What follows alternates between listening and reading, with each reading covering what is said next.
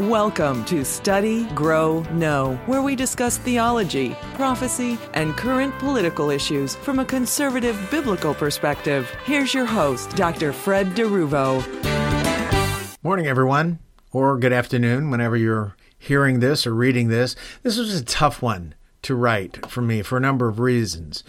Readers may find themselves objecting to some of what I discuss here, some of what I'm saying, and I want to state at the outset of this article, this audio, that I could be wrong. I'm not afraid to admit it, and I see this article, this audio, as a part of a process in determining truth regarding God's Word. I want to be correct about any interpretation that I pin to His Word. Not because I want so-called bragging rights, but because when I stand before Him, I want Him to tell me that I endorse His Word and was correct about a majority of things related to it. Now, I realize that I'm not going to be correct about everything simply because I am a fallen human being saved by grace and growing through a combination of His grace, my submission, and ultimately His ability to save me to the uttermost. And that applies to you as well. No one in this life will be one hundred percent correct at one hundred percent of the points. It's not going to happen. The idea that I or you will arrive to a perfect knowledge in this life is a bit absurd to consider. But we can get close, and we should endeavor to get as close as possible. There are truths that we can actually know. For instance, we can and should know that salvation comes through Christ alone, through grace alone, in faith alone. There is no work that I can add to the finished work of Jesus. He is Almighty God, the second person of the Trinity, Creator, Savior, Messiah, and ruler of the universe that He created.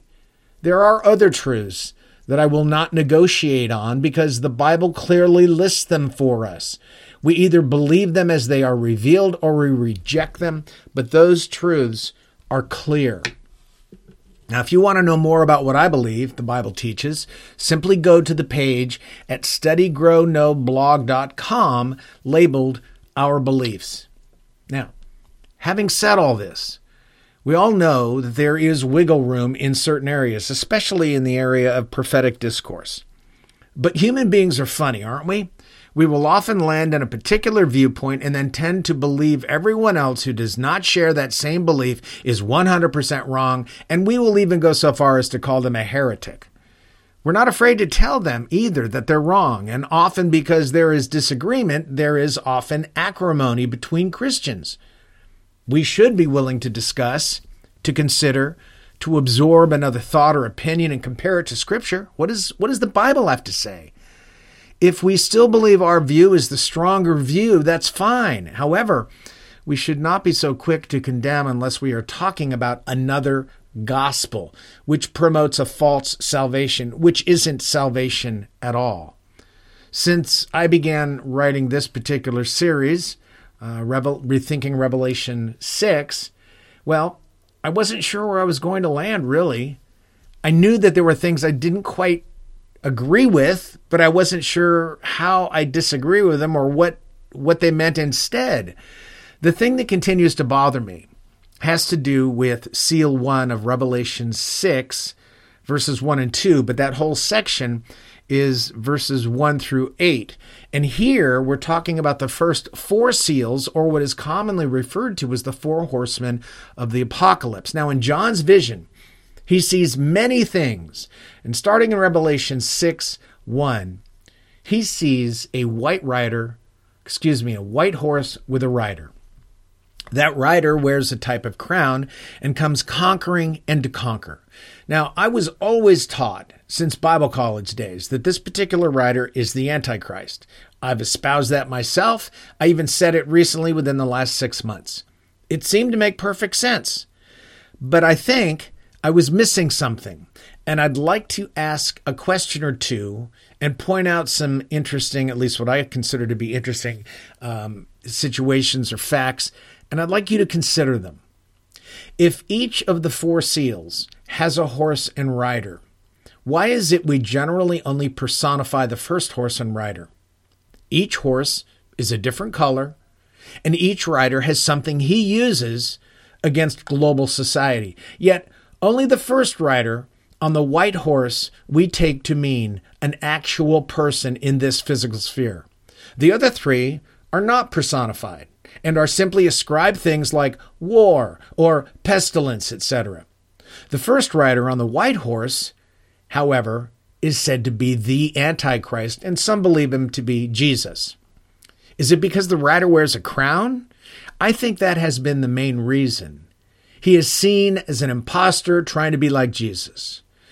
I'd like to offer something else here and see if it gels with you and with the tone or meaning of Scripture. Are you willing to do that?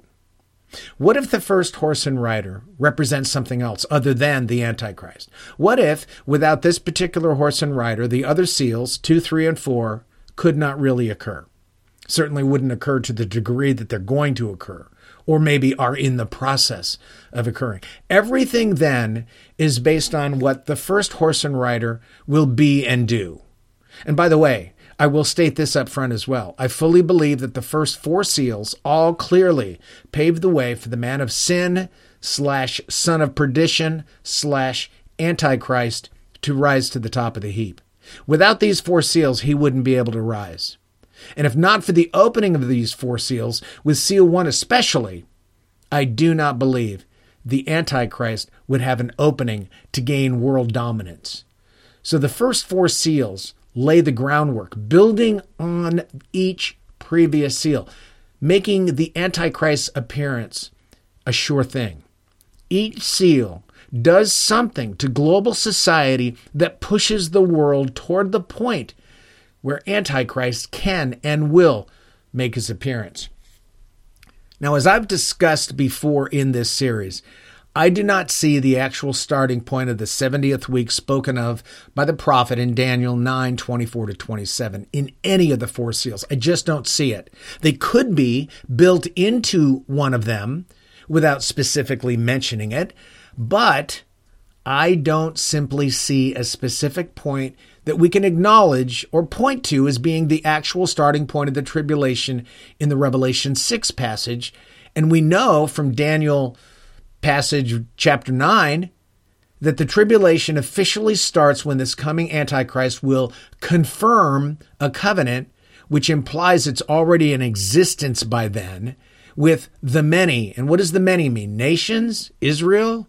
I've read both. For one week, seven years. Now, this coming week is the final week of human history and culminates in the physical return of Jesus to this earth. So while Daniel provides the actual starting point of the tribulation, I simply do not see it mentioned in the Revelation six passage. Do you?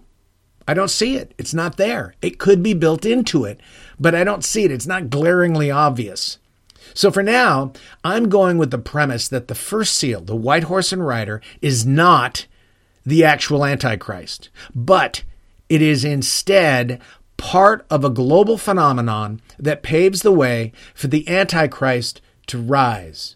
So what does it represent that will make the arrival of the actual Antichrist easier? I'm beginning to think that the first horse and rider represent the global and continual obfuscation of truth. If we consider what has been happening throughout the globe since COVID, we gain an understanding of how this obfuscation of truth has worked. It's simply not, by the way, related to COVID either, but there are numerous areas in which I believe the obfuscation of truth has laid the groundwork for the coming man of sin who is opposed to God, Second Thessalonians two. How is he opposed to God? Well, everything about the Antichrist is a lie. It is all based on lies. He will be a master at obfuscating truth and transfixing the majority of global society with his lies, leading them like the Pied Piper to their destruction. Now, just some of the lies global society has and continues to deal with are this. COVID. Underneath COVID, we've got safe and effective jab, P C R testing, long COVID, lockdowns, masks, and jabs we were told would stop transmissions and infections. That's just some of the ones under COVID. Then we're dealing with climate change, We're push, pushing renewable energy sources, pushing fake food, eliminating cows and farms, eliminating things that use fossil fuels, meaning the vehicle you drive, the generators you use, the electricity that you use in your home when you turn on a switch. We got to get rid of all those things, according to the leader of the U N. Creation of fifteen-minute cities, digital health passports, which are said to be safe, secure, easier. Also, we're dealing with U S A's southern, quote-unquote, secure border, we're told by Mayorkas. How many times have we been told, oh, the, the southern border is secure? No, it's not. It's securely open. Uh, we are dealing with Ukraine versus Russia, a k a. World War Three. There is political upheaval and realignment of nations throughout the world. We're coming up to dealing with C B D Cs, digital currencies, the elimination of cash, artificial intelligence, social media censorship, the January sixth insurrection, quote unquote, the attempt to overthrow the U S A by a bunch of people who didn't have weapons. Finally, for now, there's plenty more, but here's one. The last one I'm going to give you right now is transgenderism. We're told men can become pregnant. People can change their genders. Look, with respect to just COVID, we now know unequivocally that the lies surrounding COVID are many, too many to detail here, but you know, I've done so in previous articles and episodes. Ivermectin and hydroxychloroquine were said to not be effective in treating COVID. Get them off the table. Forget it. Don't ever use them. Forbid their use. Insurance companies stop paying the copay on them. Don't, doctors aren't allowed to write prescriptions. Remdesivir was then the replacement drug. That was ballyhooed, which created major organ failure. That, coupled with putting patients on ventilators, wound up killing them instead of making them better. We were told that the COVID jab was the only thing that would actually keep people from getting COVID and stopping the transmission to others, that the jab was safe and effective and everyone needed to get it. None of it turned out to be true. How could experts not know? Well, apparently they didn't know, or did they? But now they're trying to backtrack to exonerate themselves. Most within global society turned on those who didn't willingly roll up their sleeves to receive the emergency youth authorized experimental jab. They wanted us, at the very least, pushed to the fringes of society. Many were very vocal about making sure that unvaccinated people did not get emergency care. If they didn't take the jab, no health care. Many of those folks, interestingly enough, have since died suddenly because they did take the jab. And they develop blood clots, aneurysms, strokes, or heart attacks because of it. And the lies continue that there are no adverse effects, that the deaths can't be attributed to the vax. So the denials continue regarding the jab and adverse effects and death. This is just COVID related. We're not even going to get into the other things I listed above, much, much of it connected to the scam of climate change. They're trying to build a new world order, a one world order on climate change. My point is simple. The world has been experiencing a constant stream of lies that have gutted the ability of many to think clearly. People have been taken in by the lies spread by the rider on the white horse. That was his job, to lie, to conquer and continue conquering global society through lies. And he has been very, very successful. Now, of course, lies have always been with us, haven't they? Just read the Psalms or Proverbs to understand this about human nature. Just read Genesis three to understand how Satan, the supreme liar, used lies and deceptive language to trap our first parents into changing their relationship with our Creator and bringing destruction upon themselves and us because of it. However, the big difference in all the lies that have come before this decade and the lies now is that previous to COVID, lies were localized. Since COVID, the obfuscation of truth has taken on global meaning. In other words, the effects of lies by people in power is conflated to affect the entire globe all at once. All at once. Because leaders of nearly every nation embraced and spread those lies, forcing mandates on all of society. throughout the world. Now, because of this, the obfuscation of truth has taken root in every aspect of society, workplace environments, in families, social media, in public, political arena, everything. It's not going away, folks. It is here to stay. And not only is it here to stay, but it will grow. I don't recall previously the vast numbers of people who will come before and sit before congressional hearing panels and deliberately lie to members of Congress as they do today. And even if Congress were to recommend, um, you know, that these liars be treated as criminals with situations with filed against them, we've got Merrick Garland, who's the head of the D O J, who will probably ignore those requests, refuse to bring charges against any of these liars. So we've got that going on today. These people come to Congress and they lie deliberately, either by stating something that is not true or by stating that they don't know when they actually do. Worse, they refuse to answer questions under the guise of not commenting on an ongoing, quote unquote, investigation, or it's not in their purview. That's not the purpose of why they're, you know, before Congress that day. Social media has also become a place where people have to talk in code, or algorithms will see certain words and silence a person. Censorship of truth is in full swing on nearly all social media platforms. The obfuscation of truth is the groundwork for what is coming. And without it, seals two, three, and four could not occur nearly as easily or with such coming ferocity. Because of the obfuscation of truth, families are torn apart, nations are at each other's throats, and the world is being plunged into a global war between Ukraine and Russia. Everyone is supposed to side with Ukraine against Russia.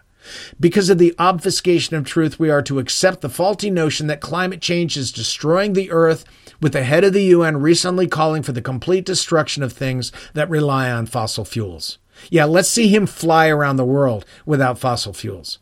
Because of the obfuscation of truth, peace on earth is a thing of the past. That's seal two. Inflation and scarcity of food and other items is becoming the norm. That's seal three. Massive death worldwide will be the result, seal four. And I believe that's already happening. So yes, what did I just say? Seal one, two, three, and four are already happening. In my mind, seal one, the white horse and the rider, is not the Antichrist, but the near total obfuscation of truth so that people will believe and embrace lies as truth. This is not just in the secular arena, but also within Christendom. It's right there, as noted by both Paul and Peter in their epistles and Jesus in Matthew twenty-four. The entirety of the, of the planet is awash in lies because of the deliberate and ongoing obfuscation of truth. And people are reacting to those lies as though they are truth. A good deal of this is artificially created by the media, which has not been interested in truth for decades. We are presented with one picture, and that is what many to most accept. That's the narrative. Accept it, and if you don't, you're a conspiracy theorist, and away with you. Can you see how the first four seals can so clearly and easily create a situation throughout the globe where the Antichrist will be fully accepted by nearly all of those living on the earth? There will be such a mess caused initially by the obfuscation of truth that the world will clamor for anyone who will claim to have the solutions to the mess we're in. And consider this, if the rapture were to occur at any point during the first four seals, and also the revelation of quote-unquote aliens, which are demons in disguise, all this is going to only add to the difficulties this earth will face. Without seal one, which I believe is the obfuscation of truth, the other seals would not be able to occur to the global degree represented. In order for the second, third, and fourth seals to occur with such ferocity, seal one must do its work and have its day. And seal one, I believe, is the absolute obfuscation of truth so that the entire world believes lies and acts accordingly. I think it's only going to get worse. And I think each successive seal that has in my opinion, already begun to open, seal two, three, and four, they will also worsen. Absolutely. We also need to remember that God himself sends a strong delusion so that people believe the lie. Second Thessalonians two eleven. Whatever that lie happens to be, and we know that there are plenty of them right now, between COVID, climate change, and other things, those lies are being accepted as truth. Why? Because God is sending, has sent a strong delusion. The fact that you, dear listener, have not bought or succumbed to the lies that prevail now is testimony of Christ within you. You, being one of the elect, cannot be deceived in that way because it is simply not possible according to Scripture, Matthew twenty-four twenty-four. And that's not because you or I are smarter than other people. It's because the Holy Spirit lives within you, seals you, and works to protect you as you continue to submit to his authority over you. So let me recap and be clear. While I do not necessarily believe seal one is the Antichrist, I fully believe that the first four seals especially build the foundation and pave the way for the man of sin to appear on the scene. The world is being destroyed through massive obfuscation of truth. Lies lead to destruction. This is what's happening. This is the starting point with seal one. Without this, the other seals cannot occur. It all starts with lies. Satan, the father of lies, caused humanity to fall through his lies. Lies create massive damage between people and nations. Globalized obfuscation of truth, something fairly new, by the way, is the means by which Satan is gaining dominance over the entire globe, something he could not do so easily before this particular decade's technological achievements. The lies will only increase. Truth will continue to be ignored and obfuscated, pushed to the side, replaced with lies. Seals two, three, and four will continue and increase in ferocity. And when all seems lost and hopeless, Antichrist will then step up onto the world stage and be hailed as Savior of the world and Messiah to Israel. I don't want to leave this on a downer note, but I also don't want to prolong this particular episode because of its length already. I don't really like to talk twenty-five hundred words or more, but that's what I'm having to do with this one. In our next, our next episode in this series, I'll talk about what our approach to this growing obfuscation of truth should be. What do we need to do? How do we need to live? That's what I want to talk about next time. But in the meantime, I thank you for joining me. I'd love to hear your thoughts on this. Be gentle, be kind, be compassionate, but tell me what you think. I would appreciate it. And until we meet again, I pray that God would open your eyes to show you how much he loves you.